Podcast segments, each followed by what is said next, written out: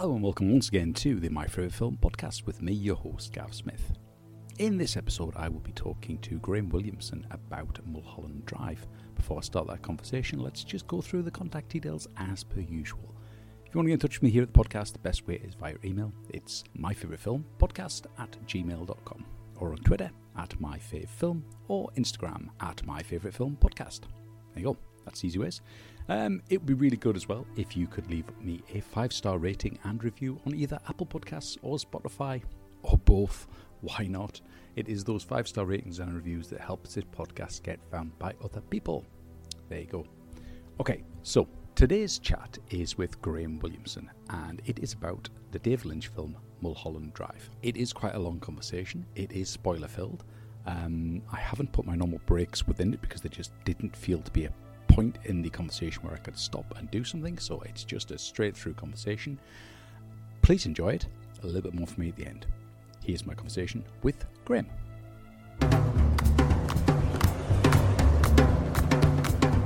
I can't believe it. I'm just so excited to be here. I'm in this dream place. This one comes highly recommended. Dream place. Hello, Graham. Hi, Gav. How are you doing? Oh, I'm okay. Can you just tell us a little bit about yourself, your sort of connection with film and what you do, that type of thing? Sure. I'm a filmmaker and critic from Middlesbrough. I currently run Pop Screen, a podcast from The Geek Show, where every week we review a different film, either starring about or even directed by a pop star. I also write for The Geek Show, and I write for, as we were saying earlier, horrified.com, the British horror website. I'm included in their new fiction anthology of folk horror stories as well. Fantastic. Yeah, that's me. Good stuff. Excellent, yeah. I mean, obviously, I've just started sort of joined this sort of Geek Show group. Indeed. Just writing in so a couple of reviews. I've got a few to do, actually. So we are going to talk tonight about David Lynch's Mulholland Drive from 2001. We are. Big question at the start. Why is this your favourite film, then? Oh, boy. Can I take you right back to why David Lynch in general? Fair enough. Yes. Yeah. Because, you see, when I was a kid, I wasn't really into film. Right. I think because the mainstream children's stuff of the late 80s and early 90s when I was young was just not tuned to my taste. It was very much in that kind of sentimental ambling entertainment kind of stuff, or you know, maybe it's slightly spikier but it's still about this sort of bratty Macaulay Culkin type kid. There always seemed to be a character like that in every movie, and I just didn't connect with it at all. Like, the stuff I enjoyed as a kid tended to be stuff like Roald Dahl or The Beano, where there is this kind of misfit spirit in it. Yeah. And I just thought film is kind of a thing where the stories are sentimental and they're about corn-fed Iowan kids, and I just don't relate to that in any way. Fair enough. I must say, actually, I've gone a bit back on Spielberg over the years, and there are some late Spielberg films like Bridge of Spies that I really rate, but different story. So my visual side was, as I grew up, I got really into painting and the history of painting, and right. I loved the Surrealists. And you see where it's going. You see where it's going. Yeah. And I think the moment they clicked for me is when I saw Blue Velvet. And you know how towards the start of Blue Velvet, there was a scene where Kyle MacLachlan is walking home. Yeah. He's in a field near his house. Yeah. And he finds an ear in the grass. Yeah. And that, for me, was an absolute light bulb moment, because this guy isn't like a film hero I've seen. He's not meant to be like, you know, what it was like in the early 90s. He's not radical. He's not extreme. No. He's like this very clean-cut young man in a suit on a hot summer's day. And he's found this ear, so it's kind of gore, but it's not a horror scene. You know, it's in bright sunlight, and the mood is one of a kind of fascination rather than repulsion. And I felt so excited. I thought all of those levers that I'm sick of seeing being pulled in mainstream films, they're not there anymore, and you have to figure out what it means for yourself. Yeah. So that's kind of the groundwork. And yeah.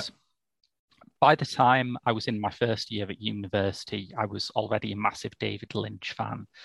And I heard that the London Film Festival was doing tie-in screenings up at Newcastle's lovely Tyneside Cinema. Yeah, yeah.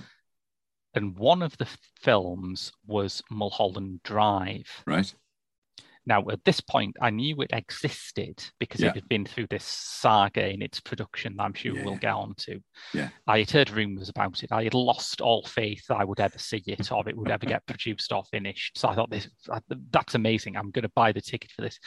It was, and I think it remains, the best cinema experience I've had in my life. Okay. That suddenly this very private obsession that I'd had, because you're 16 years old trying to get your friends interested in Eraserhead is an uphill struggle in a lot of ways. I mean,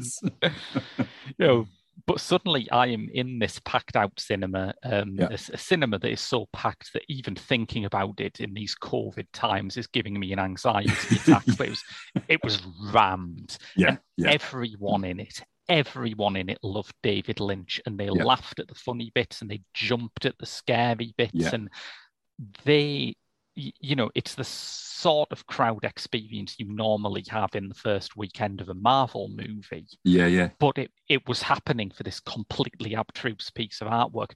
And I got home, and the first thing I did was I sent a group email to any of my friends who I thought would be interested, saying, I've got a new favourite film. Fantastic. And it was this, obviously. And it was this. No, it wasn't this. I actually saw American Pie 2 on the same night. So, far better film. No. I mean, I must admit, I think I said before we started recording, I've seen it twice now.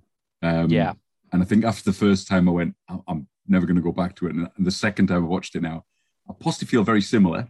You might be able to change your mind on that you might be able to tell me something that makes me go back to it again. You realise that if we get a reviewed copy of this in on The Geek Show, if there's some 20th anniversary reissue, it's going straight over to you, right? Fair enough.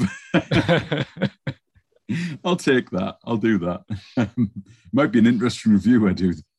Perhaps, yes, yeah. But I must admit, it's probably because I think I've seen most of David Lynch's films. I keep going back to him because I do think the guy's a genius. I think he knows film and how to write a film and direct a film and just do all the visuals better than most people. I think there's an awful lot of hype around him and his films, that he gets an awful lot of love for things that you have to really look at. And I admit, I've never understood a single film that he's done. I normally walk away from him going, what was that? And I'm sure you've had that from other people as well, because I know I've heard it from people as well. But this one is, I don't know, it's more so than some of his other films, because there's two films here, isn't there? Yeah. Or there's a film and a half. Well, production-wise, as a hint before, it was developed as a pilot for a TV series on ABC. Right.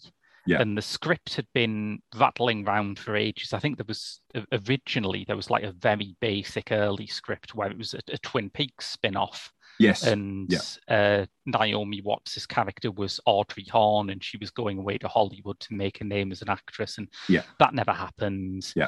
And eventually, when it did get produced, ABC, who commissioned it, hacked it really brutally to try and fit in with commercials. Yeah, and in the end, they just passed on it altogether. And it took about, I think, 2 years for him to get the rights back and make it into this finished feature film. So when you say it's two films, I agree. It plays like two films. I think if you don't know that, you will see it, but it literally is. There's like a sort of I would say about an hour and a half, an hour and 45 minutes of material that was basically the TV pilot. And then it's stuff that he did a couple of years later with the cast. That then fit in to make something else, I suppose, yeah. I mean, there's a lot of it that is, it seems like he's gone, we're going to do a bit where this happens. And it doesn't seem to fit into the rest of the story. It's just like, I'm going to do something where I need this guy to have this bit of conversation and then we'll never go back to him again. Or just things seem to happen for no apparent reason. And there's a bit with the detectives who find Rita's car. And I seem to think that you only see them the once at the car. Yeah. And then that's it. So because I actually thought when I first was watching, there's going to be a bit of a, the detective's going to be looking for her and they're going to try and find her and there's going to be a bit of story there. But then they never reappear. So it was just like these characters that were set up. But I suppose that fits in with what you're saying about it being a pilot for a TV show, that we're going to introduce you to these characters and they'd come out in a further episode later on down the line and not. That's why you only see them a little bit.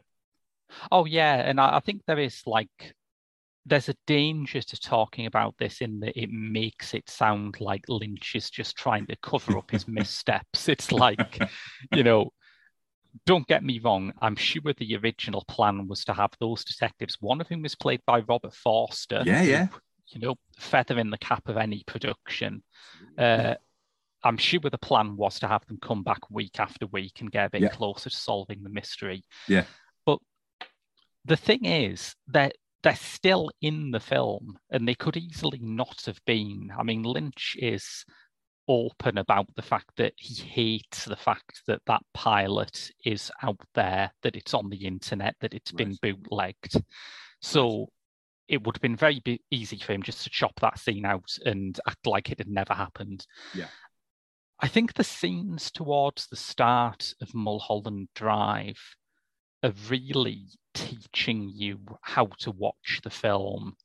You have the opening scenes with the jitterbug contest. Yeah.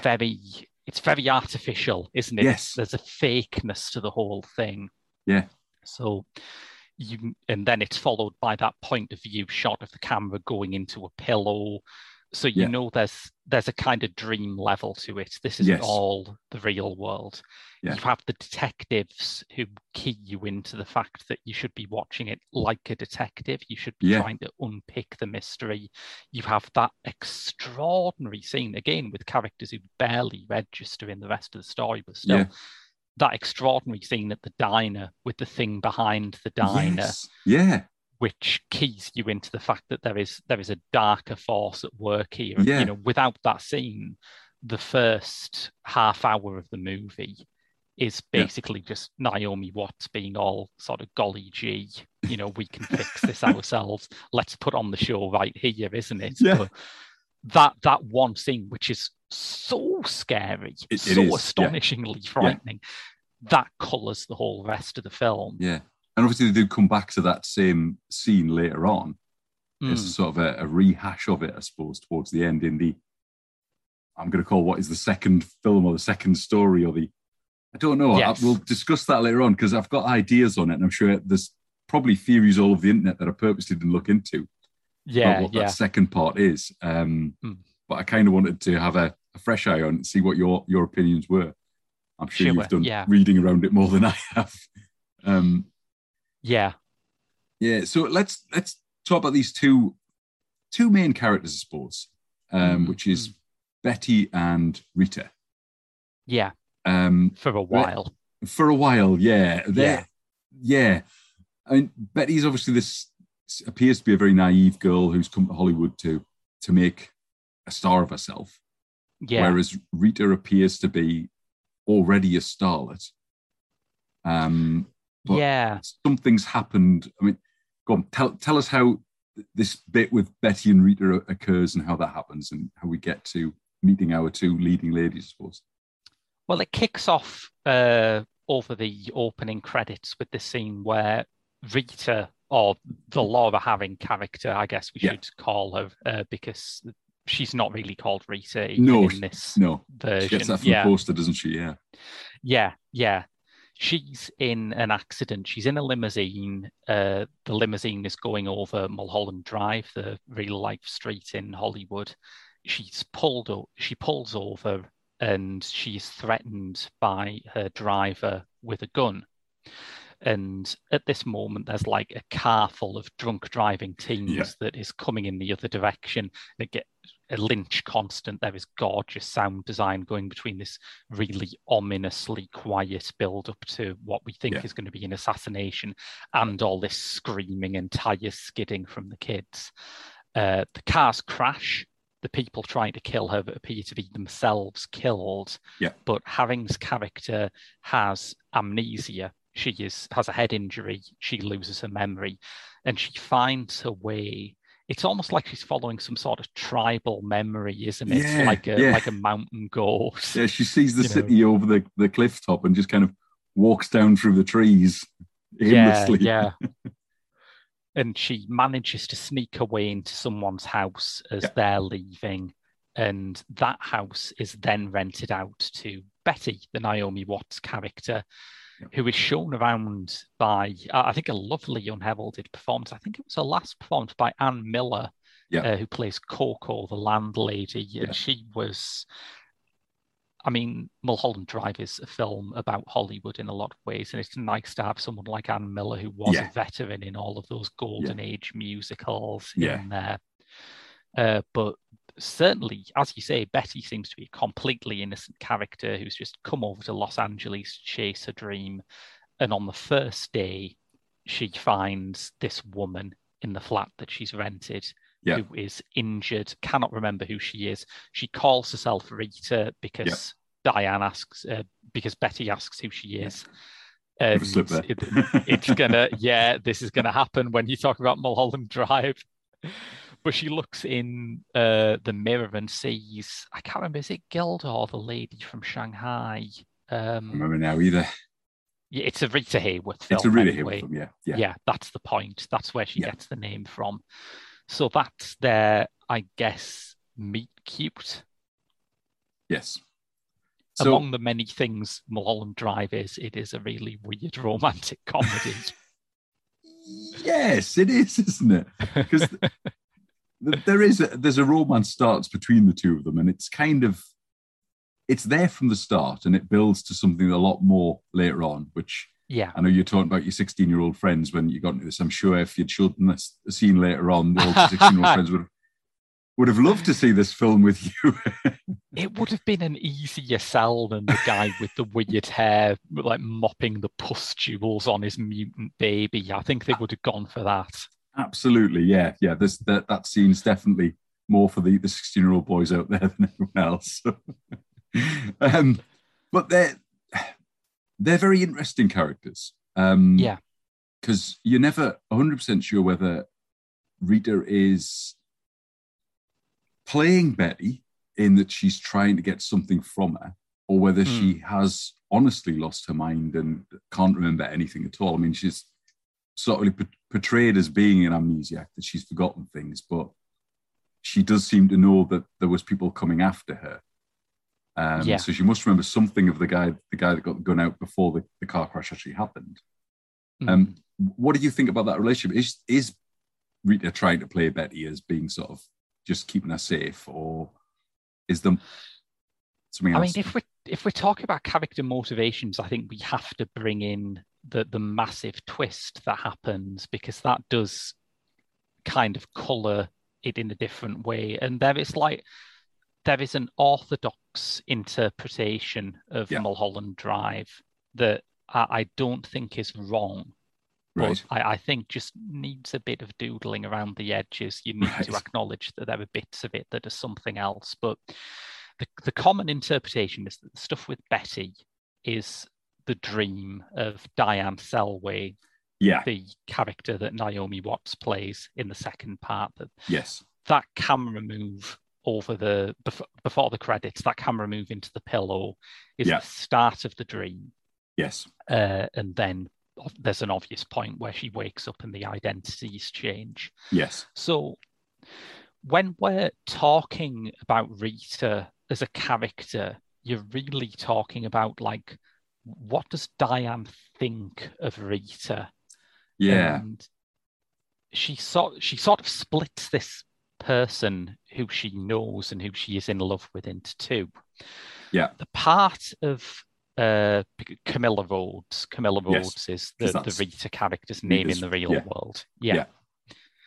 The part of Camilla that she is angry at gets split off into this minor character played by Melissa George, who I think is wonderful, by the way. I mean, she doesn't do much in here, but anytime Melissa George is in a film, I always think, oh, yeah, something's going to work at least. Yeah. But the Camilla Rhodes character in Diane's Dream is like this untalented bubblehead starlet who only gets where she gets because she is literally and figuratively in bed with some very scary, powerful men. Yeah. So the Rita character is something else. And I think what makes this film and Lynch's work in general more interesting than "and she woke up and it was all a dream" is that you see the way that these characters live in reality reflected in their dreams. Yes. Diane wants Camilla to be Rita. Diane wants Camilla to be this perfect, naive, blank slate who she can sort of mould and seduce, and in one scene give this wig that even makes her look like Naomi Watts. Yes, you know? She does, yeah. But I think what makes it dramatic, even after you cotton on to this reading, is that Diane's self-hatred bleeds through into the dream. Yeah. There is this part of her that still believes that Camilla can't possibly love her. And that is maybe what you're picking up on. That sense that Rita might be playing Betty is something that Diane is trying to suppress but can't quite stop, that even her fantasy dream version of Camilla is still untrustworthy. Yeah, that makes sense as a reading. Yeah, I mean, I must admit, we talked about sort of the two different films and how they are very different, but I'd picked up the same type of thing, that end bit where Naomi Watts' character becomes Diane was very much the real world, and what we'd seen up to that point was a dream. Which we do see. I try to work out whether or not the dream was a sort of drug-induced dream that leads to the scene, because we do see Diane in the dream world as a corpse on the bed that is the room that we then meet Diane in again when she is Naomi Watts. Yeah. And I kind of wondered whether or not this dream is happening in her drug-filled, filled fantasy that she's then fallen asleep in, and she is actually that corpse at the end at some point. I don't know. It's possible, yeah, that it's like a little alarm bell in her head saying, you know, if you don't wake up and sober up, this is you. Or it could just be a projection of Diane's self-hatred. Right, yeah. It's difficult to tell, because obviously it's never explained. It's because... We'll talk about the ending later, because the ending, I think, is very, very interesting. And just before we do, have you seen David Lynch's list of 10 clues to understand Mulholland Drive? I haven't. Is there a list? Is there? There is, yeah. When it was out at cinemas, they realised it was generating like a lot of discussion. And they said, wouldn't it be great if we could put out a list of clues to understand this? And they are all like maddeningly cryptic things like, look for who has the blue lamp. And I read this and I thought, wow, I really thought I understood this film, but these clues have made it clear that I don't have a clue what's going on. Maybe I should find that list and then watch the film again with the list. It can't make things any worse. Good point. I mean, I did notice, because I watched the cut that's on the BFI Player. Yeah. Which is, I think it runs at like 2 hours 20, but there's a remastered cut that I spotted on Amazon Prime, which is another 6 minutes. But I don't know what that 6 minutes adds to the film. Yeah, I don't know about that, actually. That's very strange. I was unaware that existed. Yeah, well, it's not on for free streaming. You have to buy it. And then I had BFI Player, so it was going to be, well, I already paid for that, so I may as well watch it for free. But I'm not sure what that 6 minutes adds to the film. I don't know if there is something special within that 6 minutes that just changes everything. I don't know. It's funny because even though this is my favourite film, I sort of steer clear of a lot of the like fan debates about what certain elements mean, and it's, I mean, it's not a mode of discussion that I generally go in for, but it's something that I particularly feel like I can't join in within this film, because I feel like if I go to some subreddit where every single thing is parsed and sort of filed and like logged for significance, I won't get the experience that I had before I came on this podcast, where I watched it again and I felt like it was a different film all over again. Yeah. So have you watched it again before coming on tonight then, have you? It takes very little product to rewatch Mulholland Drive. Do you watch it regularly then? Is it a, I stick it on because I'm feeling a bit bored today, or I'm in this mood for confusion, so I'm going to put it on? It's funny. I mean, I don't rewatch many movies loads of times. There are so many movies out there that I'd love to see that I don't get bogged down in like rewatching stuff. I would say, this is probably one of the films that I've watched more times than any other. I couldn't put a number on that because there's always a fair stretch in between the times that I watch it. Yes. But I've watched it a lot. Right. Okay. So I'm trying to think where we are, because we've got our two main characters then that they're sort of set up for us. Yeah. We then flick to one of those scenes that seems to have absolutely no... I think actually, sorry, just go to the detectives then, which is the scene that we talked about earlier that has very little relevance to the rest of it. And I guess, as you said, if it was going to be a series, that would have made sense. But then we flick to this these two guys in the office who are talking about making money, and then one of them just randomly shoots the other one for seemingly no reason. I'm going to have to say, what's going on in this scene? What's the point in this then? Because again, this seemed like a completely pointless scene to me that you could very easily have just gone, we don't need that, because it doesn't add anything to the film other than a bit of humour, because it's quite amusing. But what do you think about it? That before I do sort of explain it as part of the architecture, there is a big part of me that wants people to enjoy Mulholland Drive almost on a scene-by-scene basis. Yes, I think when you focus too much on the overall structure and meaning of the film, you miss that this is just such a beautiful piece of entertainment, and the scary scenes are terrifying, and the funny scenes like this one are hilarious, and you know, the romance is tender, the suspense is, you know, breathtaking. I think any time it goes for a mood in a scene, it nails it so hard.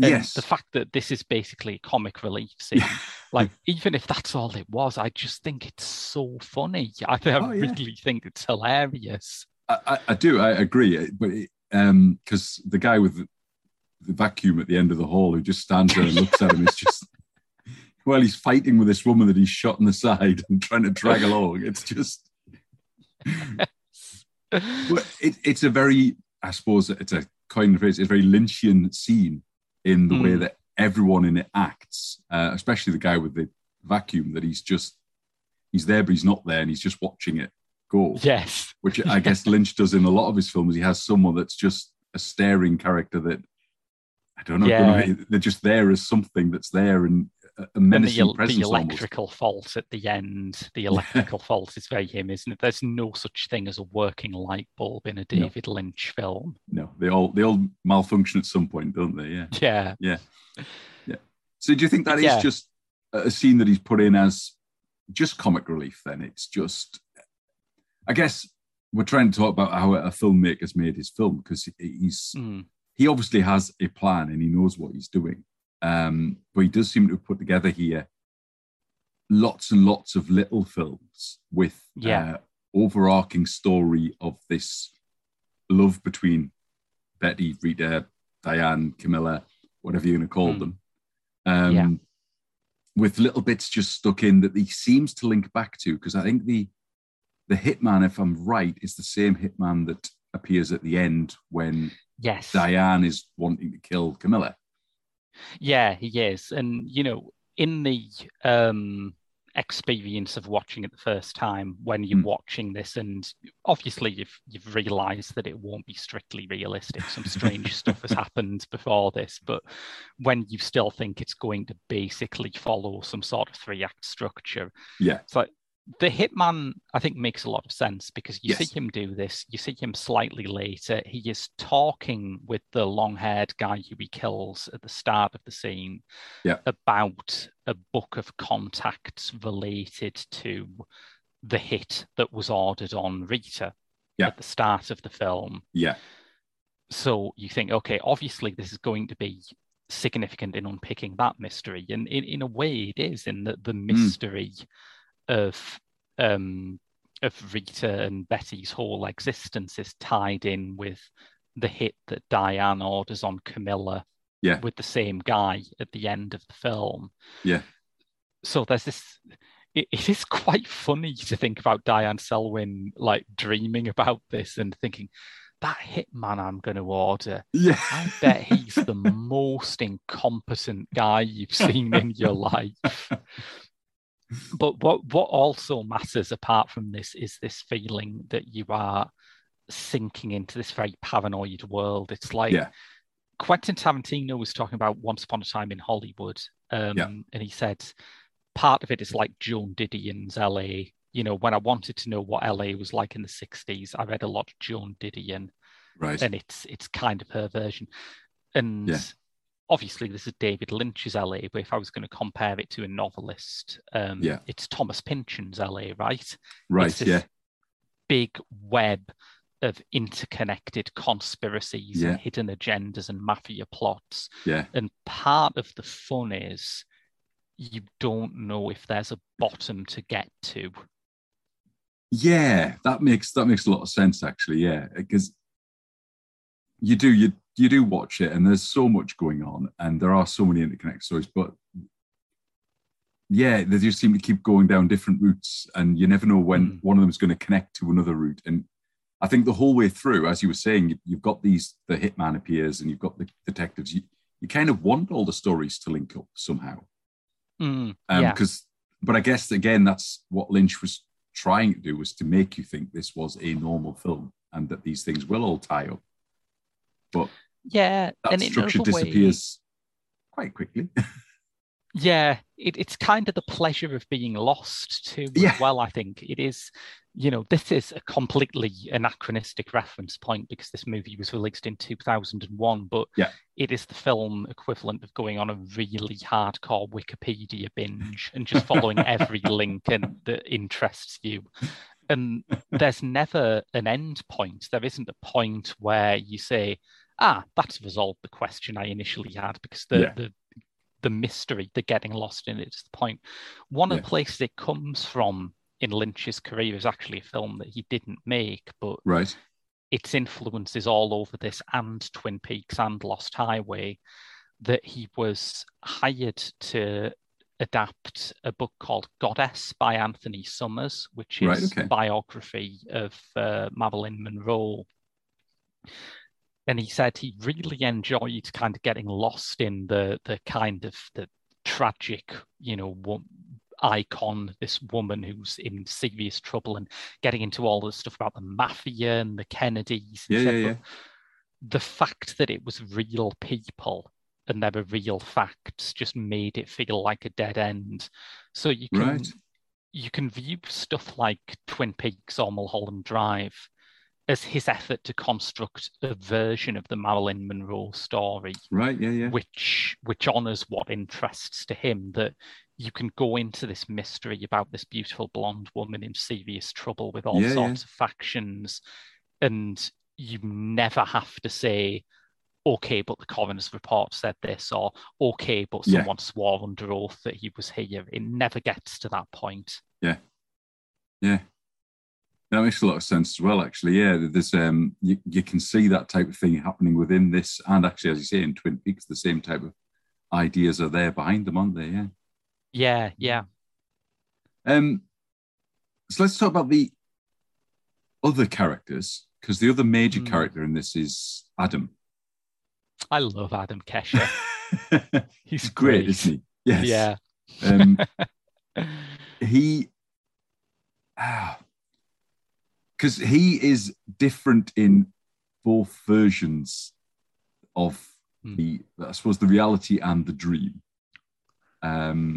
We have the Adam that's trying to find a new leading lady, I guess, a new star in the dream version. And then we have the director who's basically just is sleeping with this leading lady in the real life version. Which Adam do you prefer, or do you like them both for different reasons? Oh, the Adam in the real world is kind of sleazeball, it's true. But it's strange because even though we're in reality at that point, that version of Adam Kesher feels so mediated through Diane's gaze. Like, literally at several points, we are shown her looking at him and Camilla, and we are then shown a cutaway to him and Camilla sort of making out passionately at this Hollywood party. And you think, well, is that real, or is that just kind of her jealousy that we're seeing? Yeah. But he's a very... we see him through a very partial lens at the end, I think. I would like to think that Adam Kesher is a bit more like the dream version of Adam Kesher, who is kind of he's kind of a sad sack, isn't he? He has probably the worst day anyone in Hollywood has ever had. Yeah. Yeah, he gets basically his leading lady gets sacked for no good reason that he can find. He's told he's going to be sacked, and everyone else is going to be sacked if he doesn't do what it's Mr. Rourke, isn't it? By the mob, no less. Yeah. And if he doesn't do what they say, then it's just, that's it. His film's finished and he's just got to make this new film. Yeah. Which I think is when he ends up going off into the desert, doesn't he, for some unknown reason. But I guess it's part of the dream, so maybe that's what she imagines that he did. He went off into the desert to work out his problems. He has a really bad day. he has all this happen to him, and then he finds out that his wife's cheating on him with Billy Ray Cyrus. You know what? I nearly forgot that, because he goes home, and that is an incredibly surreal section as well, because he just goes home and he kind of calls out for his wife, walks through the door, and she's like, "Oh, so now you come home." Yeah. What? You're lying in bed with another man and you're just saying that to me. Oh, yeah. His wife absolutely believes herself to have the moral high ground, and it's very absolutely, funny. Yeah. And I think it's one of the things that I love about David Lynch is that even though his films do take place in this skewed alternate reality, he gets kind of comedy of manners and comedy of discomfort very well. You know, this story about when he was trying to shop Eraserhead around distributors. Yeah. And he said there was one guy who just got so angry and he just stood up and walked out and shouted, "People don't act like this. People don't talk like this." But the incredible thing was that he said this and he walked out during the scene where Henry has that awkward dinner with his girlfriend's parents. Yeah. I mean... I guess that is a surreal scene, but anyone watching it will be able to think of a similar scenario that they've been in their own life. Yeah, I mean, some of the things that happen in that scene are not realistic, but the way they act, it's just that uncomfortable, I don't want to be here type situation, isn't it? Yeah. And it's the same thing with Adam Kesher's wife. It's like, maybe that's not literally how it would happen, but we've all had an argument with someone who's been absolutely adamant that you're in the wrong, even when, you know, all you can see is their terrible behaviour. I kind of wanted it to literally be Billy Ray Cyrus this time. I thought, I know it's the pool guy. I know that's who he's playing, but I just wanted Justin Theroux to walk in just as one to go, "Billy Ray Cyrus!" That would have been more amusing, actually. Yeah.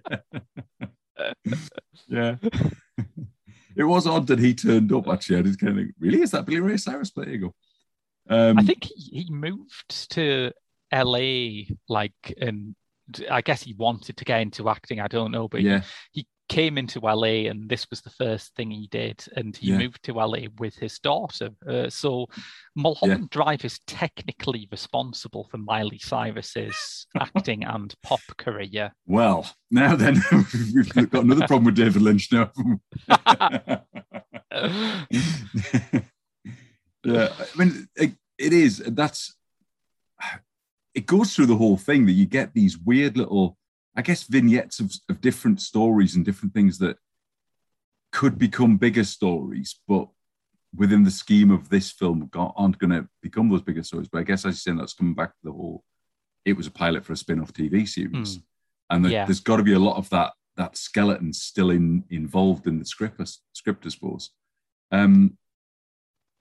So I'm trying to think where we're up to there, because we've kind of flicked about through this thing and interest in different characters. We have we've done an appropriately non-linear recap of Mulholland Drive. It's true, yeah. Well, you can't be linear with it because, well, as you said, it's not linear itself, is it? It flicks between different stories so much. And actually, I'm not 100% sure how much of it is the dream world, how much it's the real world. I know that bit at the end is probably the real world.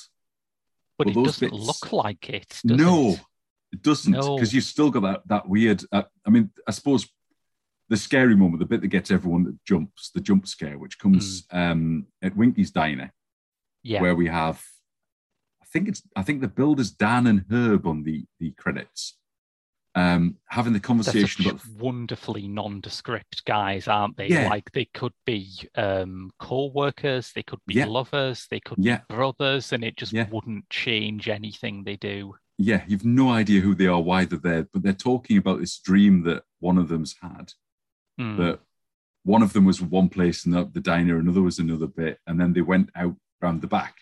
So they decide they'll actually do that, and they'll act it out to prove that there's nothing scary behind the bins, because in his dream he's seen this really scary face. And obviously that's exactly what we get, this really scary face.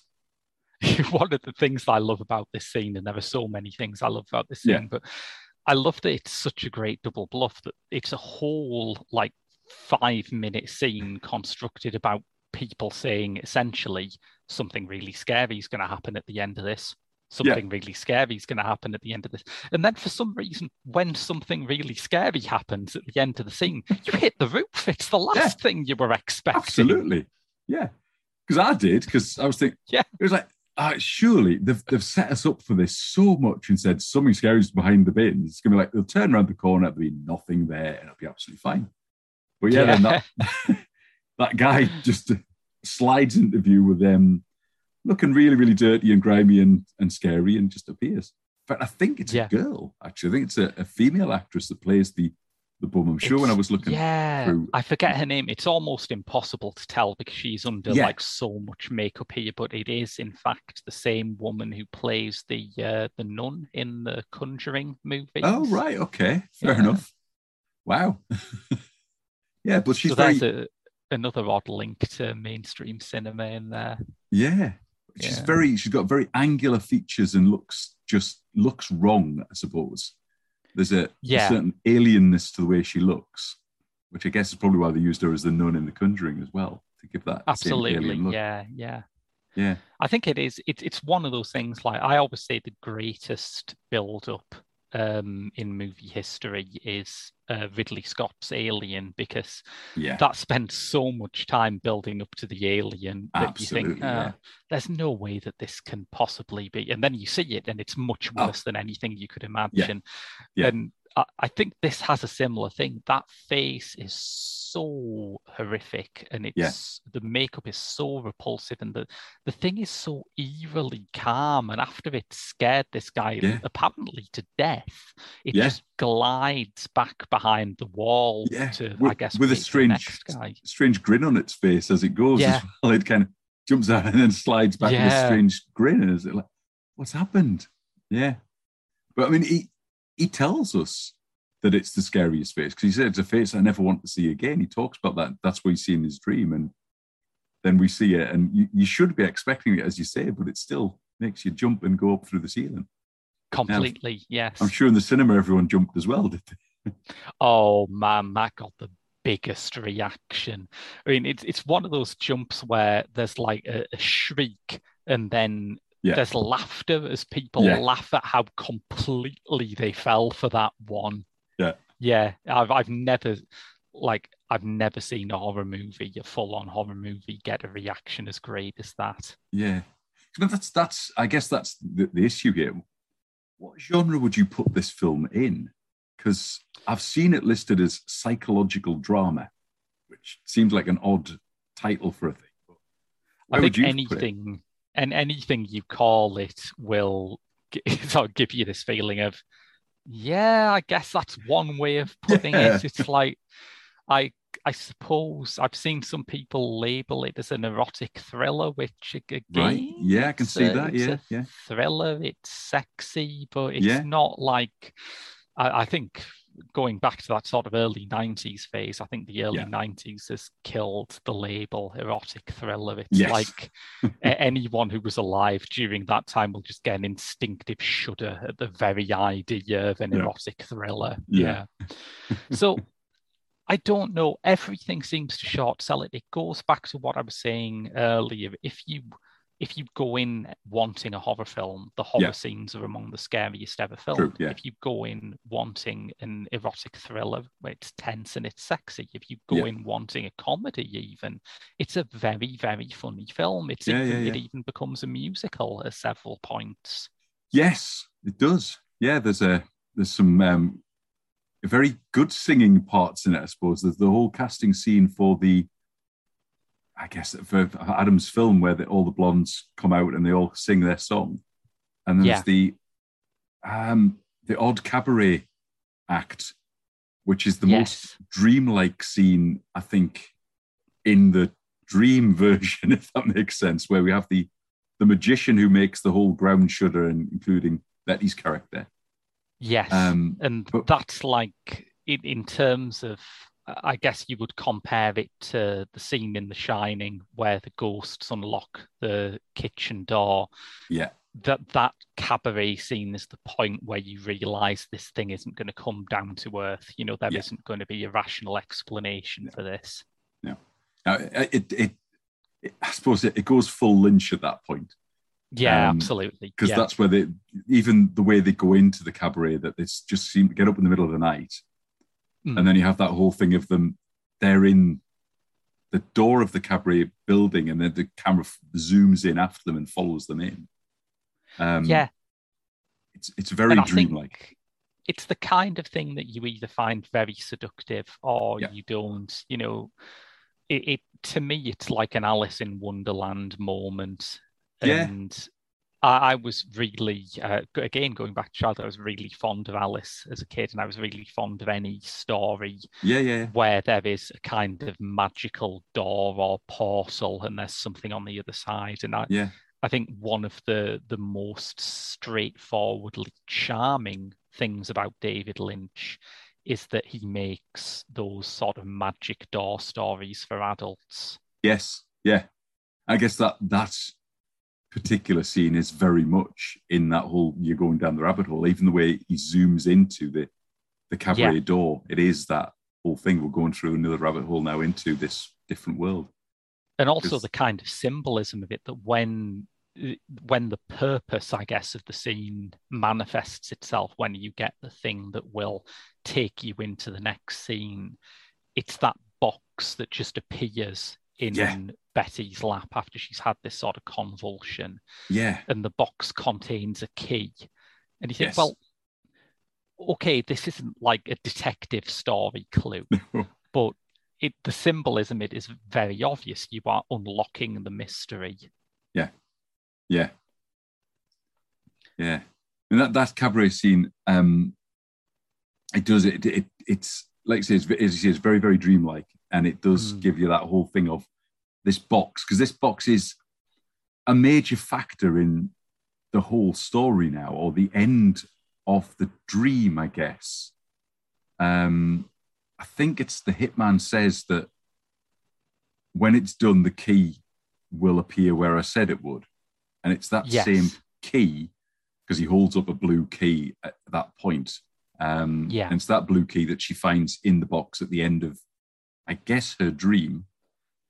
So I guess what she's unlocking here is her own waking life. That's essentially the mysteries that are set up in the first two-thirds of Mulholland Drive, to a great extent, are mysteries that are solved by saying, this is the dream of Diane Selwyn. So it is kind of playing fair at this point. It is saying, this is the solution, guys. The key is unlocking the solution. Yeah, I guess so, yeah. I mean, I suppose that whole scene is so surreal in the way it plays out. The whole cabaret part of it, the singer, Rebecca Del Rio, is just incredible. And that really, I mean, I know she's miming in the movie, and that's the whole point of the performance, but that is her voice. Yeah, oh, is it? Yeah. Right. Yeah.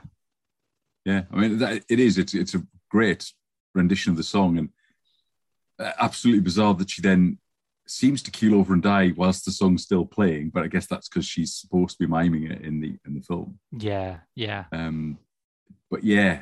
Does that then lead into us opening the box? Is that the point we get home from then, and then she opens the box? I think I can't remember myself. The chronology of it becomes very difficult for me as we get to the end of the dream. But at some point, they do find Diane Selwyn's body around now. Yeah, which is another kind of. A perfect horror moment, I suppose. It's got all the horror beats you'd expect, that they're breaking into this seemingly dilapidated house. They've been told by it, and I think they go round to Diane's house, and Diane isn't there. It's a neighbour who says she swapped apartments with Diane. Diane now lives down the road. Mm. So they go down the road to this other house, which I believe is the same building that we then first meet Diane and when we come out of the dream. It seems to be, yes. Yeah, because it's the same neighbour then that she seems to be swapping house at that point. Yeah. Which is, I guess, is why when I said earlier that I wonder if the dream is after the end of the film. So this bit is kind of happening before the start of the film. So if we take the end of the film where she kind of collapses onto the bed, having been chased by her Irene, I think it's her mum or whatever. I think there's a level. There's a level where that makes a lot of sense. That this is her fantasy about how she could come back and start all over again, and things would be better. Yeah. Yeah. But again, like I said, sorry, going back to it, this plays on those horror beats that you go into the room with them. Everything's, all the tension's there for you again, that something's going to happen here. You're going to see something. The music amps up in the right way that you know there's something horrific at the end of it. But again, you don't believe them. And I know I jumped when you suddenly see Diane's body looking the way it does.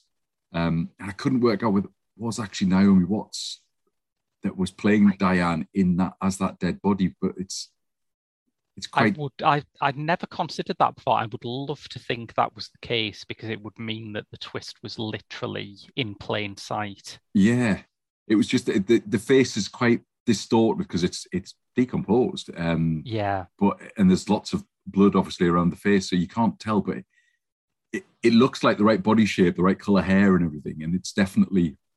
Possible that it is her. How did that one play in the cinema? Did that same type of jump as the guy behind the bins?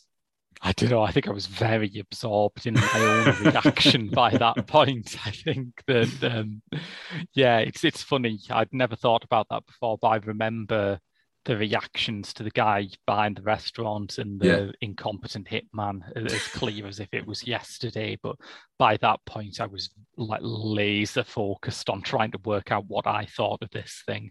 Yeah. So I think when they run out of the house, because obviously they scream and they run out of the house, there's a weird thing with the camera where you get a doubling of the two characters. Yes. Which again, I saw some sort of clue towards the fact that this was a dream life, that they weren't their real people, that there was two versions of each of them, and they almost direct you to that at that point because you see this two versions of them coming out of the house.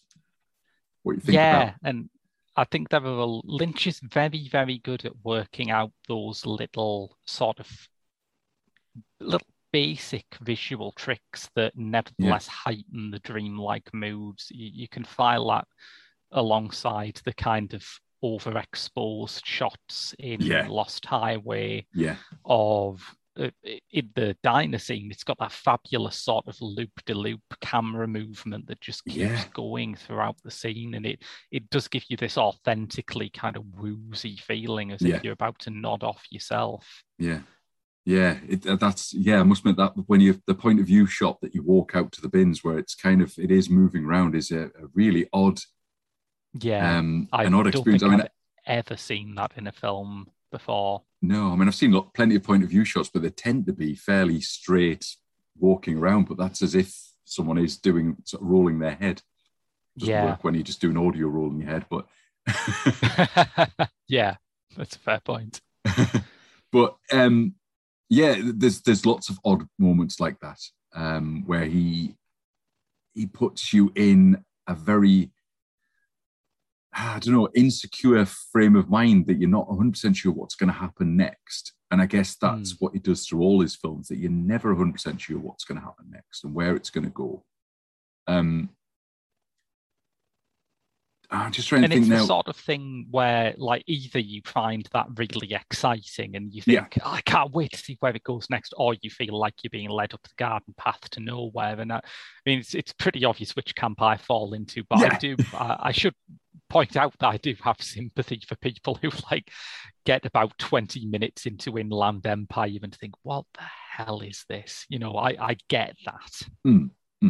As I said, I think I keep going back to David Lynch.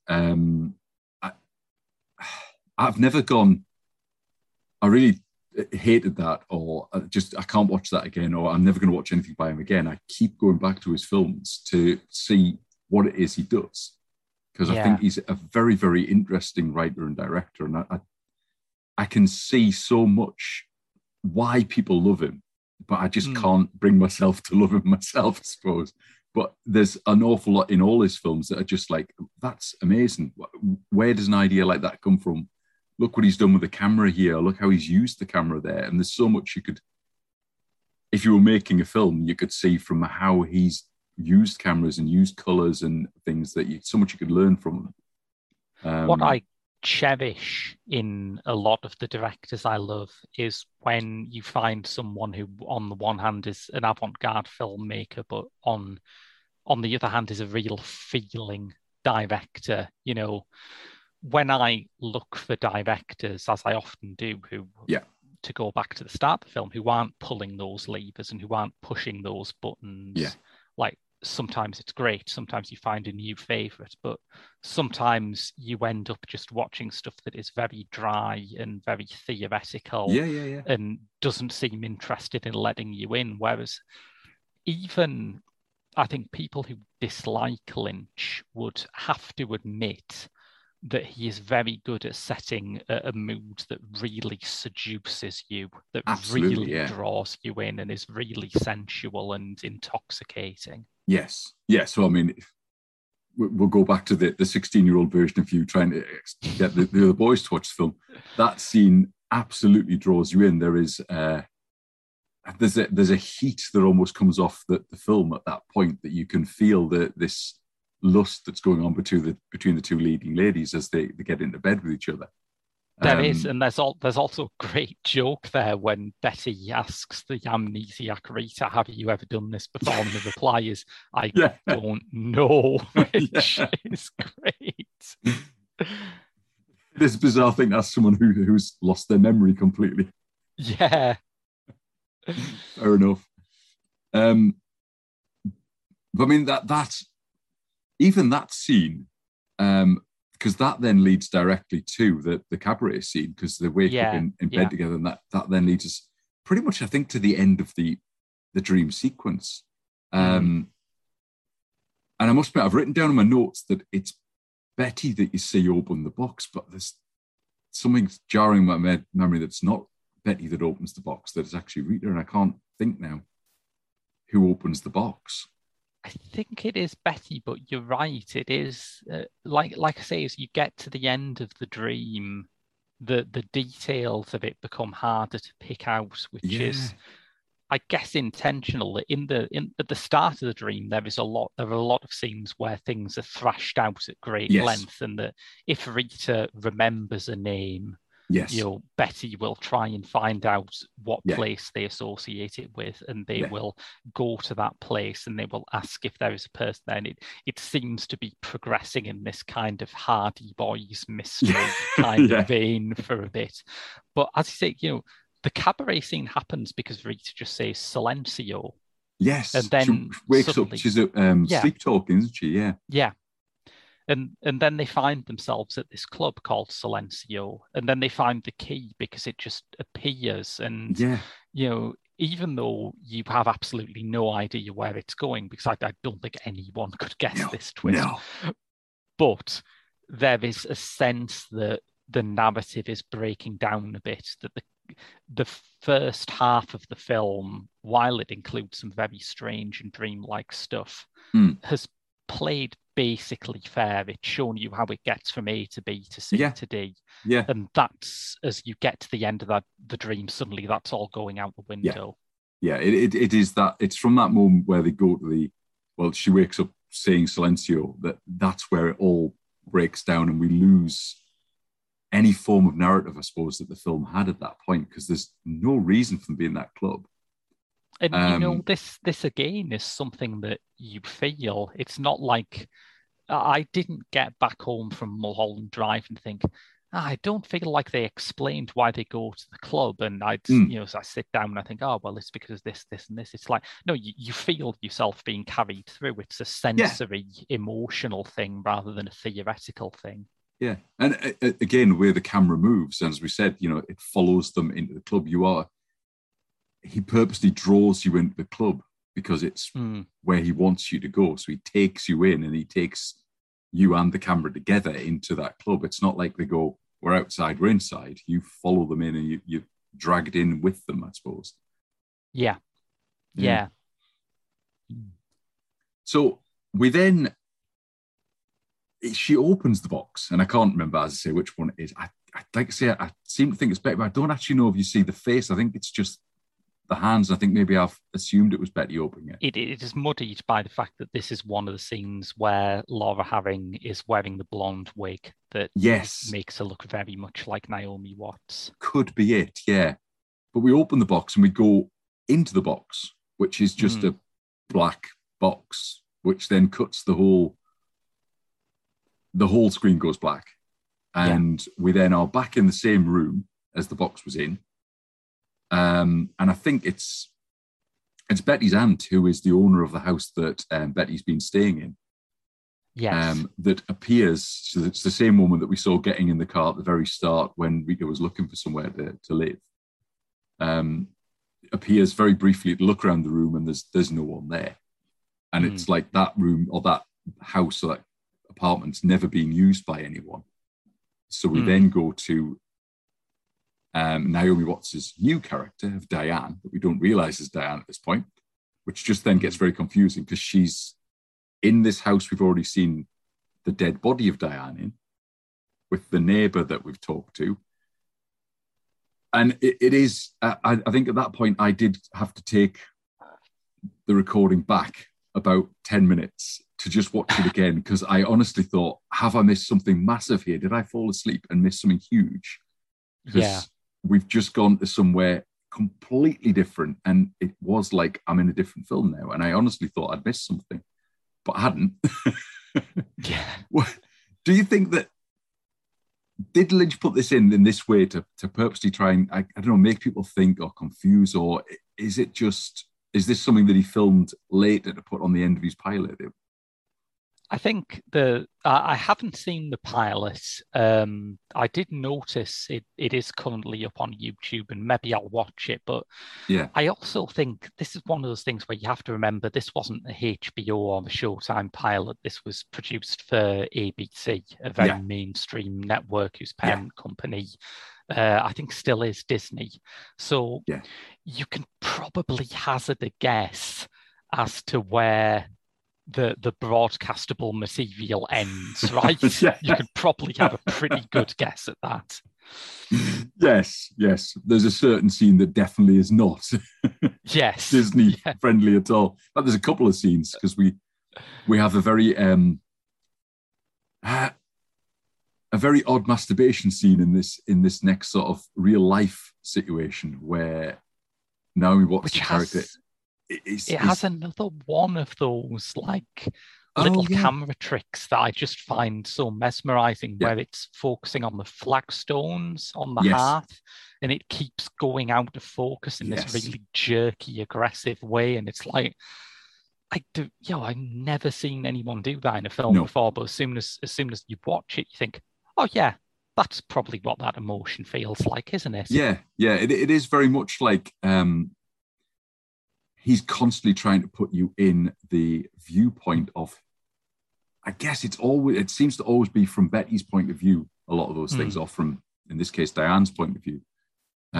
Or I guess when we go out to the bins, it's Dan's point of view. So it's always people that are feeling heightened emotions that you get their point of view shots, and they are very heightened. And I see what you mean, that it's that emotion. That's probably how it would look. You're right. Yeah.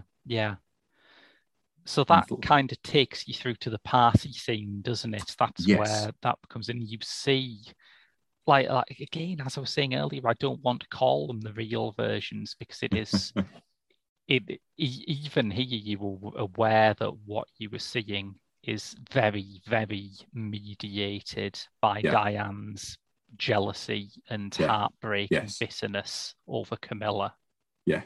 Because we re-meet Coco again, who is now Adam's mother. Yes. Which I don't know whether she was in the dream version. She was just looking after the house in the dream version of her. No, I think there's no hint that Coco and Adam know each other at all in the dream.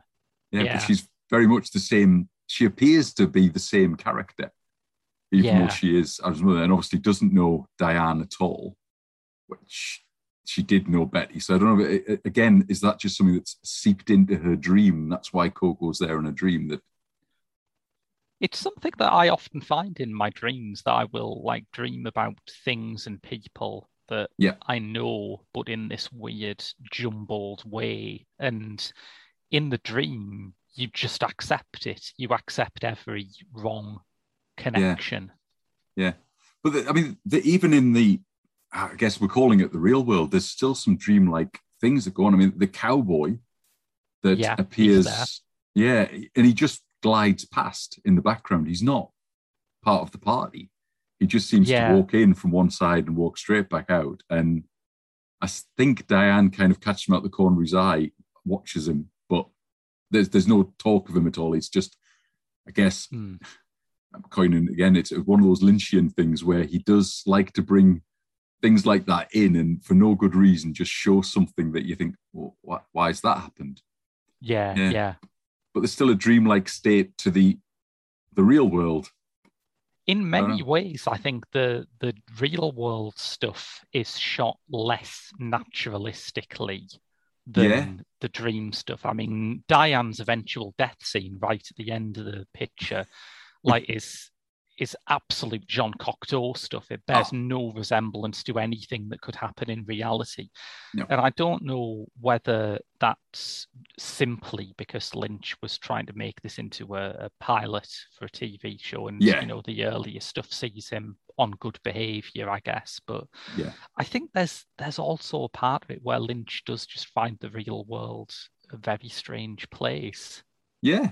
I mean, it could be some sort of, I don't know, criticism or talk about Hollywood, and that he finds Hollywood a a very unreal place, and that's his take on it. I think that's part of it, and also that thing, you know, we were talking about where he wants to literalize an emotion. Yeah. And if you're inhabiting the emotion of someone who is about to kill themselves, you can't really do that in a way that isn't kind of operatic, I guess. Yeah, I guess so, yeah, because you are showing this person's, the end of their life, I guess, because we go from, because that takes us to the diner again. And the scene in the diner, which is Winky's diner, which I think is quite nice, is set up very, very similar to the scene we have earlier with Dan and Herb. They're sitting at the same booth. I think it's the same waitress, although her name badge now says Betty, which again... Yeah, because it was Diane earlier, wasn't it? Yeah. So they've swapped the names round, which I guess is all the dream, not dream that... Yeah, not sure. But she then goes out to those same bins that Dan went to.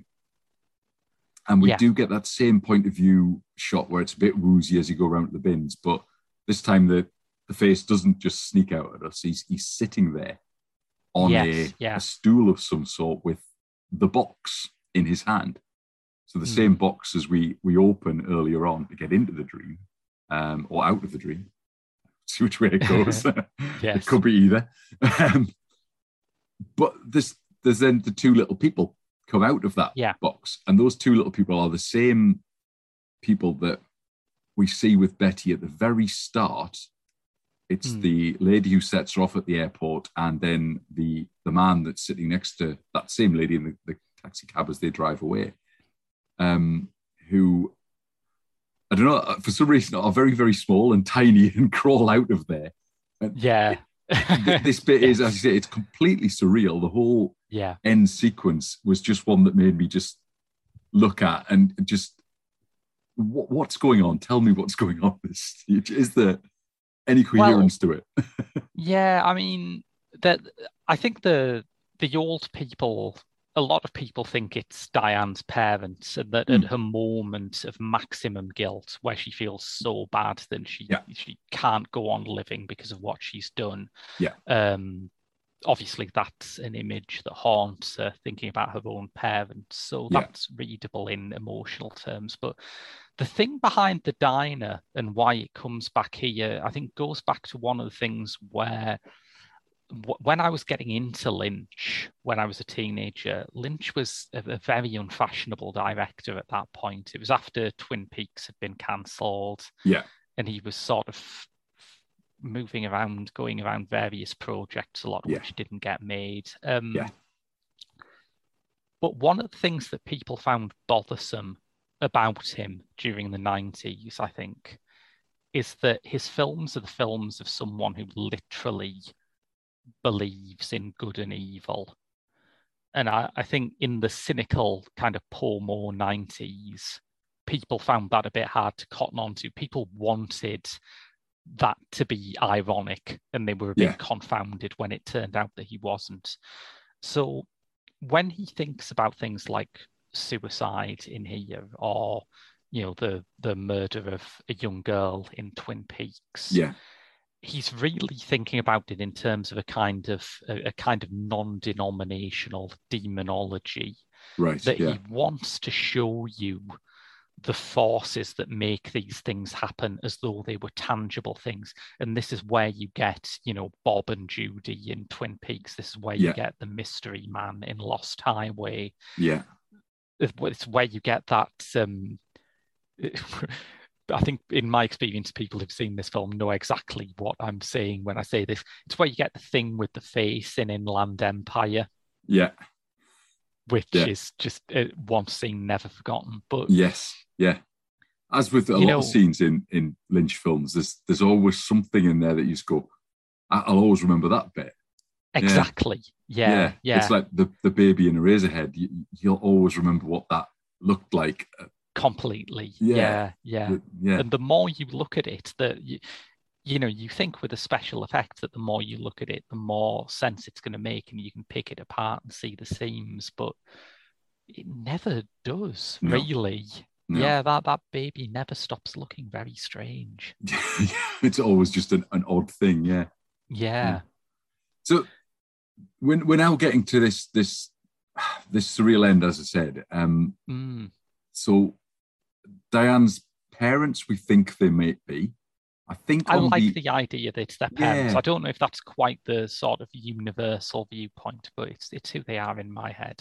Well, I know on the credits, the credit is Irene and Irene's companion, which doesn't add anything to it at all. No. I don't know. You'd think they'd say Diane/Betty's parents, but I guess it depends on who she is and where it's all coming from. So, yeah. It ends with them growing from these tiny versions of themselves to full-size versions and basically chasing her through the apartment till she collapses on the bed in what appears to be a smoke-filled room. It looks like Glastonbury Grove in Twin Peaks, doesn't it? It's it's a case of Lynch reusing his old sets there, I think. Could be, actually, yeah. Yeah. And then that's it. It then just fades to black and it's done with. Yeah. So how did you feel when this film finished and that's it? Because there is no wrap up, there's no conclusion, there's no that's what it was all about. Yeah. What goes through your head at that point then? I mean, the first time I was absolutely stunned and I was shattered, you know, emotionally. I just could not process what I'd seen, but I was so excited. Like I said, I immediately told all my friends that it was my new favourite film. Yeah. And I wanted to talk about it with everyone, and I couldn't because, of course, it was a London Film Festival preview screening. Yeah. It came out. I think I saw it like back end 2011, probably around this time of year. Yeah. And it came out in something like April or March 2002 in Britain. Yeah. So it was a long wait before I could talk this over with anyone. Yeah. I mean, I must admit, it's one of the few films that when I've watched it, I found myself watching all of the credits. Yeah, yeah. After it finished, I was so, I suppose, just stunned that was it. It was finished. That I had to sit for a while before contemplating getting up from the sofa and doing anything else. So I did just watch the credits. You saw the bit right at the end where Samuel L. Jackson welcomes them all into the Marvel Cinematic Universe, right? I was thinking, there wasn't a bit there. That would have been great, wouldn't it? If only. No, but I did end up watch all the credits, just I was absolutely stunned. And I did then switch it off. And obviously, before Samuel L. Jackson came on, I'll have to watch that bit again now and see if I can see that bit. It sounds really good. But I kind of walked away thinking, I like clever films. And I think this is a very clever film. But it does something that other clever films don't do, which is it doesn't give you anything that you can then hold on and say, right, I now understand what happened. Yeah. And even on a rewatch, I still don't think you get that. I would find it very, very difficult to summarize this film to someone and say, it's about this. How do you feel about that? Is that something you think you could do, or...? The first, I remember the first time our mutual friend Rob Simpson watched this, it was for an episode of our old podcast, Cinema Eclectica, where we challenged each other to watch films that we'd never watched before. And he when it got round to him, he sort of sat there for a second and said, I don't know where to start. And I said, go on, just start with the simple bit. Just do as a quick synopsis. Really, what did he actually say then? I can't remember exactly what he said, but I think he actually did a pretty good job of it, because I guess if you were talking about in pure plot terms, you can say, Betty is an aspiring actress who moves to Los Angeles. Yeah. She finds an amnesiac woman going by the name Rita in the apartment she's rented. Rita has survived an attempted contract killing, but she cannot remember anything about her old life. And there are hitmen on their trail, so they go and investigate who she is and who wants her dead. And, you know, that makes it sound like a fairly straightforward thriller, but that is what happens. Yeah, I suppose it is, yeah. And that, as you say, that makes it sound like a very straightforward thriller and probably would get people, yeah, well, I could go and watch that. Yeah, yeah. So based on that then, if that is the synopsis, how do you think it holds up against its own synopsis? Do you think most people go away from, if they'd heard a synopsis like that, would go away going, well, that's not what I got? Or... Oh, definitely, yeah. Which is why I think at the time a lot of the descriptions of it were in the vein that you were talking about earlier, where they said, oh, it's a psychological thriller, it's a mystery set in Los Angeles. It's very, very broad things, but just to give you a sense that there is some intrigue here. Yeah. What it is when you've watched it, when you've seen it all, is ultimately a tragedy. It's the tragedy of Diane Selwyn. It even ends with the whisper of Silencio reminding you of the end of Hamlet, and the rest is silence. Yeah. Yeah, true, yeah. I hadn't thought of that bit, actually, but yeah. So how do you think it holds up then? I mean, it's nearly 20 years old now. How do you think it holds up? It's 20 years old, exactly. Yeah, it's remarkable. And like I say, when I saw this, Lynch was not a fashionable guy. He'd done The Straight Story a couple of years before, and that got good reviews, quite rightly too. I think it's an excellent film.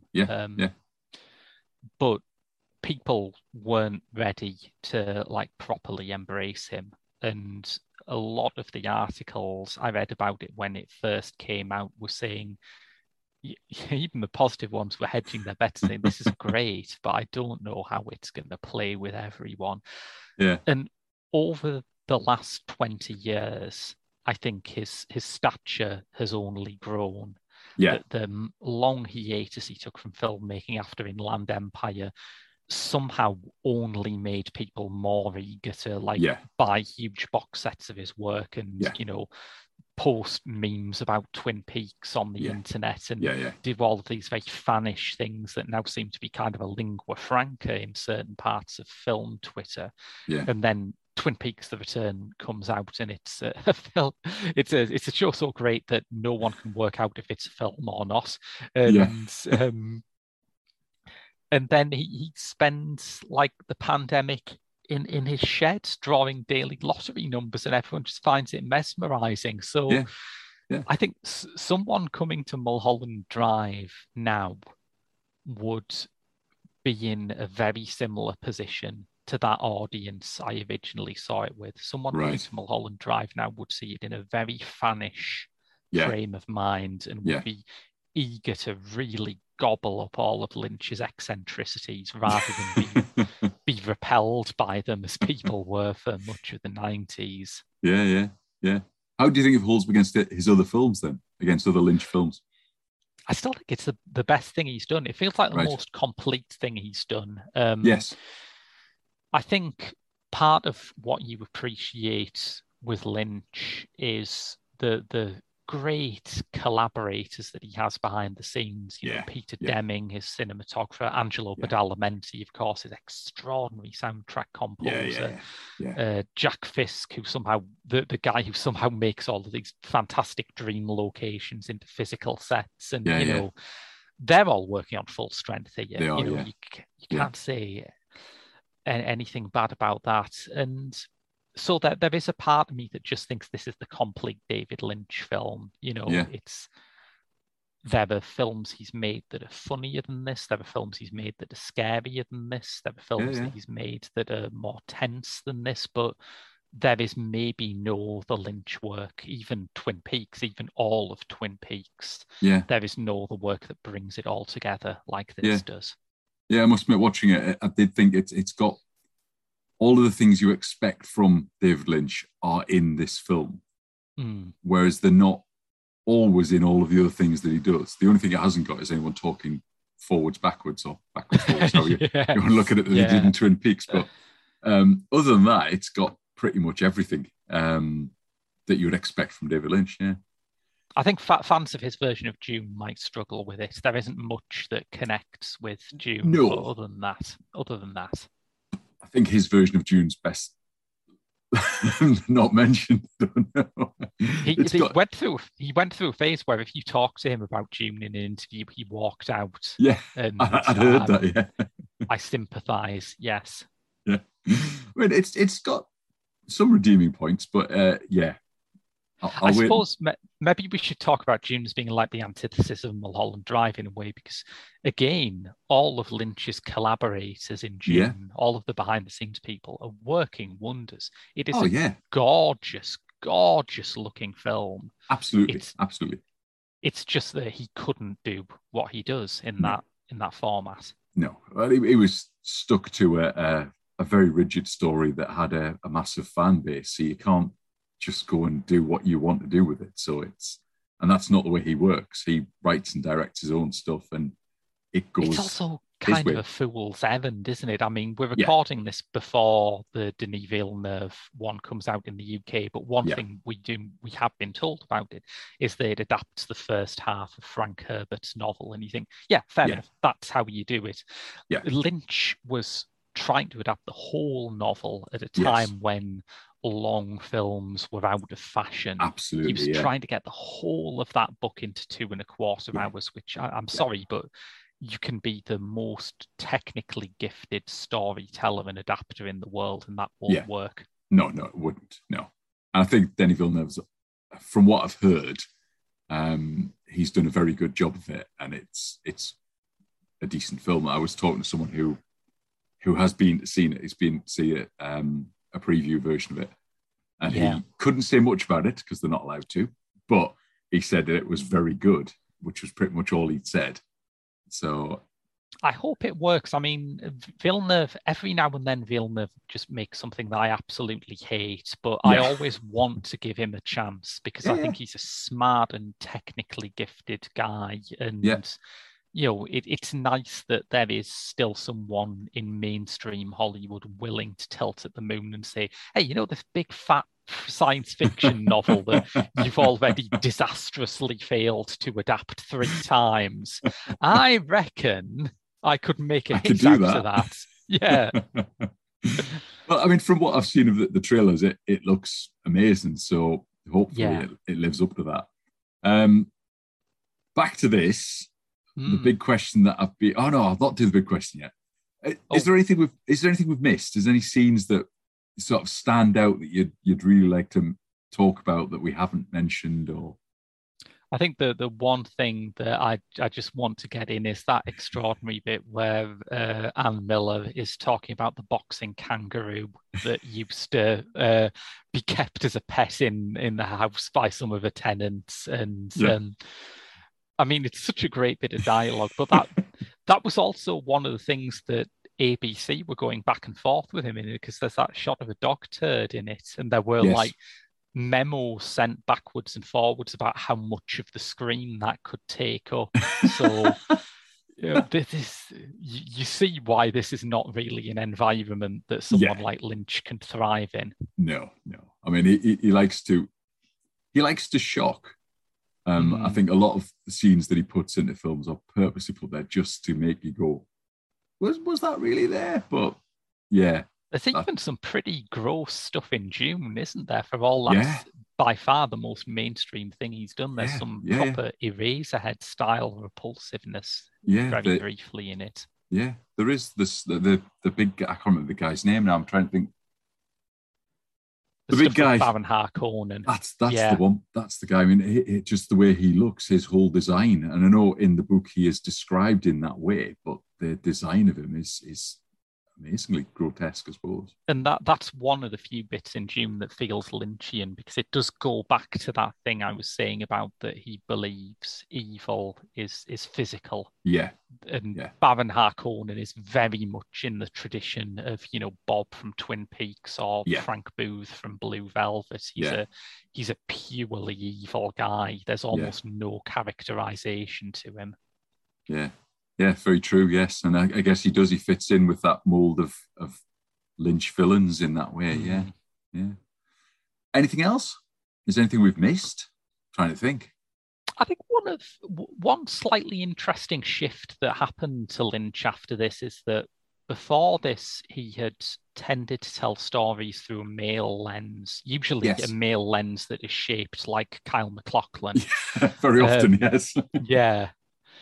And this, his, I guess you'd call them his Los Angeles films, the point where he sort of moved on from making films, Midwestern films like Blue Velvet or sort of, obviously Twin Peaks is in the north, the northwest, but it's still kind of a rural place. And his LA films are always about women, even down to some of the shorts like Lady Blue Shanghai that he was making around this time. And I find it interesting how absolutely archetypal a Lynch protagonist Betty is, even though this is the first time that a woman has had sole lead in his movies. You know, there's been, you could say Laura Dern is a co-lead in Wild at Heart, but still only a co-lead. Yes. So it's interesting that he has just casually made this character who could be Agent Cooper's sister. If she absolutely has that I suppose she could, couldn't she? Yeah, yeah. And I find it fascinating how, whatever a director's gender or sexuality is, the most interesting directors to me are the people who can just sort of hop back and forth between their viewpoint characters. Yeah. Whether that's, Kelly Reichardt making a movie about male friendship, or whether that's David Lynch making a sort of glamorous femme version of Dale Cooper. It's really exciting to me to see those kind of commonalities between different characters. Yeah, yeah. I'm just kind of trying to think that through and just process that. But yes, there's a lot of that in there, and I think you're right that she could be Kyle MacLachlan's sister, sort of thing. Absolutely, in this. Yeah, there's a lot of it in there. Yeah, and I suppose especially as he doesn't just direct these things, he writes these things as well. Yeah. So it's not just looking at it through a director's lens, through somebody else's eyes. He's writing that as well and writing the whole story. I mean, he's the only credit for writing on this. There's no one else credited. I think my recollection is that there was an announcement. There was an announcement when the TV pilot was being planned that he was going to co-write some of it with, I forget the writer's name, but it was a woman who just won an Emmy for The Last Don, the miniseries based on the Mario Puzo novel. And I don't know whether it was the case that that she was going to come on board if it was picked up for series. Ah, right, okay. Or possibly it was just a wrong report and it never happened. Yeah. But it's like when you compare this to the collaborations he's made with Mark Frost on Twin Peaks or Barry Gifford with Lost Highway and Wild at Heart. I mean, those are still very Lynchy films, but this couldn't be anyone else. Not at all. It's the most Lynch of all the Lynch he's done. Yeah. Completely, yes. Yeah. So, big question then. Can you sell this film to me in about 30 seconds? I think it's a classic romance with all of the glamour of vintage Tinseltown, as well as several extremely accomplished musical numbers, but it's also done with a modern focus on representation. It's got really positive LGBT role models in it. And, maybe even a scare along the way. So if that sounds like your cup of tea, I can't picture you having a bad time with this film. Watch it. Excellent. Thank you. I think that you could only send people up the garden path with this, I think. Like I say, any summary you make will be completely inept. Absolutely. Yeah, I mean, I've read synopses of this in different places. You see it on streaming sites and whatever else when you're searching for it. And each synopsis has been very, very different. And it falls under so many different genres as well if you look for it. And I think it's on a list somewhere of 50 greatest horror films. And it has got a horrific moment. Yeah, it's not a horror film traditionally, but I can get it. I can see how it fits there. So it's it's a bit of an odd one from that point of view, but yeah. Completely, yeah. I don't think there is, like, maybe Eraserhead's more of a horror film. Yes. But other than that, I don't think there are any Lynch films that I would feel comfortable saying, you know, it's a particular genre. Yeah. I mean, I think that Eraserhead definitely falls into that horror film, but it's like a dream world that he's living in there. Yeah. There's so much stuff in that is dream related, but that's completely different conversation probably for another time. Yeah. Right. Well, I don't know if there's anything else we can say about this film. There probably is. I could probably go on for another hour or so talking. We probably could. I think, but before we stop, we should just talk about how great the soundtrack is, because we've only mentioned it briefly, but it is wonderful. It is so good. It is. You could quite have, I think I could quite happily listen to that just driving along in the car or whatever else, and just most of it's quite relaxing music. Yeah. But there are elements of it that certainly are disturbing. It becomes strangely more relaxing as the as the action becomes a lot darker. I think Badalamenti is a great composer anyway. I love his music for Secretary as well as all of his David Lynch stuff. I think he's a genius, but there's also some really well chosen needle drops in it, and I love the way that, like, towards the middle point where it's getting into the stuff with Adam Kesher and the gangsters, he starts putting these kind of funky electric blues songs in, like Sonny Boy Williamson and stuff. And it's like, it's briefly like gaslighting you into thinking this is going to be one of those Elmore Leonard-ish crime stories that were popular in the 90s. It seems to be turning into that, but then of course it doesn't. Yeah. So it's so well chosen. I love it. I mean, the music does exactly the same as the visuals do, and the story appears through it. It keeps leading you down these different paths to make you think you're in one type of film when you're not in that type of film. You're possibly in a very different film, but then the music cues change to put you in a different thing. And I guess that's the same thing you're saying about the mood that he projects within each scene. The music is a massive part of that mood and bringing you into the right frame of mind for that mood to happen. Yeah. I mean, he famously meditates a lot, and I do think it's a good way to approach his films, to not sort of think about where it's going, but just to be in the moment and try and absorb as much of each scene as you can. Yeah, I think that was possibly been my problem with watching it this time, is knowing that I'm watching it to discuss with someone. I am making notes, thinking about what's going on a lot more than I probably would if I just sat down and just watched. And I think the first time I saw it, I did just sit down and I did just watch. And I think I probably walked away going, don't know what I've just watched, but I think I enjoyed it. Whereas this time I analysed whilst I was watching it. And I think you're probably right that that's never the way to watch a David Lynch film.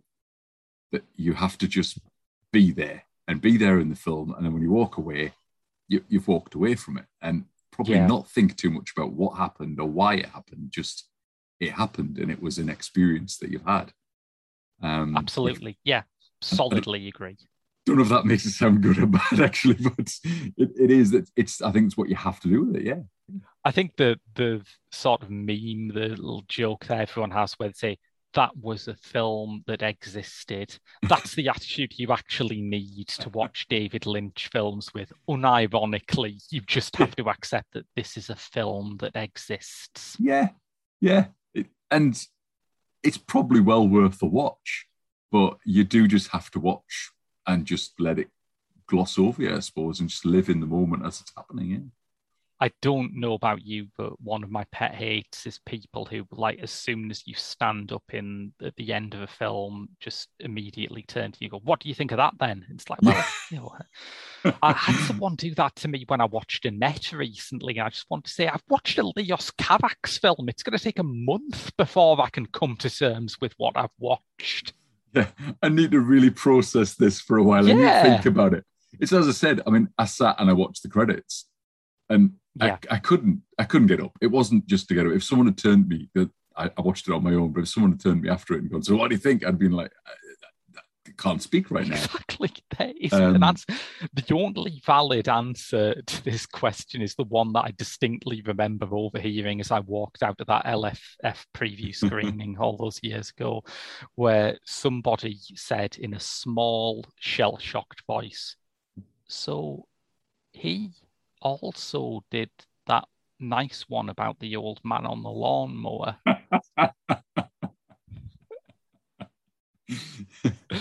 Yeah. But he's also doing a lot of other things that you'd think twice about as well. He's a man of variety. The Straight Story is now streaming on Disney Plus, by the way. So if you want to get your kids interested in David Lynch at a very young age, you can do that. But that, I mean, Straight Story is a much more mainstream film than anything else he's done, I suppose. When you watch it back, you realise that it does have a lot of those moments, like the sort of figure-eight camera work, or like the fireplace going out of focus. It's got a lot of very abstract, experiential stuff in it. It just it doesn't have any sort of dream logic or sudden jolts of horror. So it scans as something people can enjoy, but in its style, it's still playing around with the form an awful lot. I suppose so, yes. Right. Well, thank you very much for this chat. It's been a really good chat. It was interesting. Have I persuaded you that it's worth watching again, though? That's the cliffhanger you left us on. I think I might just go back and watch it and, as I say, not analyse it. Because I did this time, I was analysing it, knowing I was going to talk about it. You know, you make notes as you're going along. You have to, But I think I need to go back and just sit and just absorb myself in it and watch it again. And I suppose, well, I've got, pay my subscription to BFI Player, and it's there for free on BFI Player. I might just watch it again and see what happens. I might even pay the money and see what that extra 6 minutes is about. Yeah, what's that about? That's fascinating. That's a real life David Lynch mystery that's been presented to us there. Yeah. If anyone out there has paid for the remastered version and knows what the 6 minutes is about, please get in touch and let me know what the 6 minutes is, because I'm intrigued. Don't know if I'm intrigued enough to pay for it, but you never know. When the 20th anniversary Blu-ray comes out, you can send me it and hopefully it'll have that version on it. We'll get these answers that we need, and find out who's got the blue lamp or whatever that ridiculous list was. I might have to find that list as well and then sit down and absorb. I don't know. It's very funny. He should do it for every show or film that he does. It's great. But just find a list of clues that he's put into them. A list of home furnishings that have nothing to do with the mystery that he can just... Let's see that list for June. That'd be interesting. Yeah. Yes. Right. Well, thank you very much again. It has been lovely to have a chat with you. It's been a pleasure. Yeah. Mulholland Drive. It's been a very strange day. I'm getting stranger. Thank you once again for coming on the show, Graham. It was really nice to talk to you about Mulholland Drive. Next time on the show, I have another one of the Geek Show guys, and that is Rob Simpson. And Rob will be talking about Ring.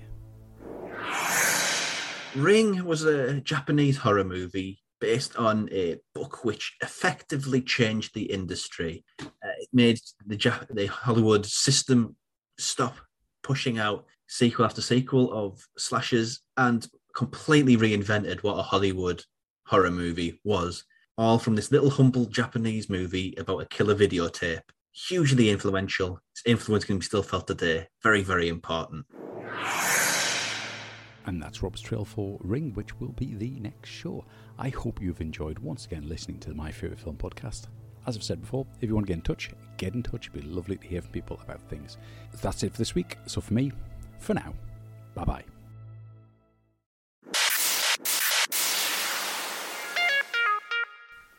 Finally, thanks to Acast for hosting the website and to Max Smith for the theme tune composition.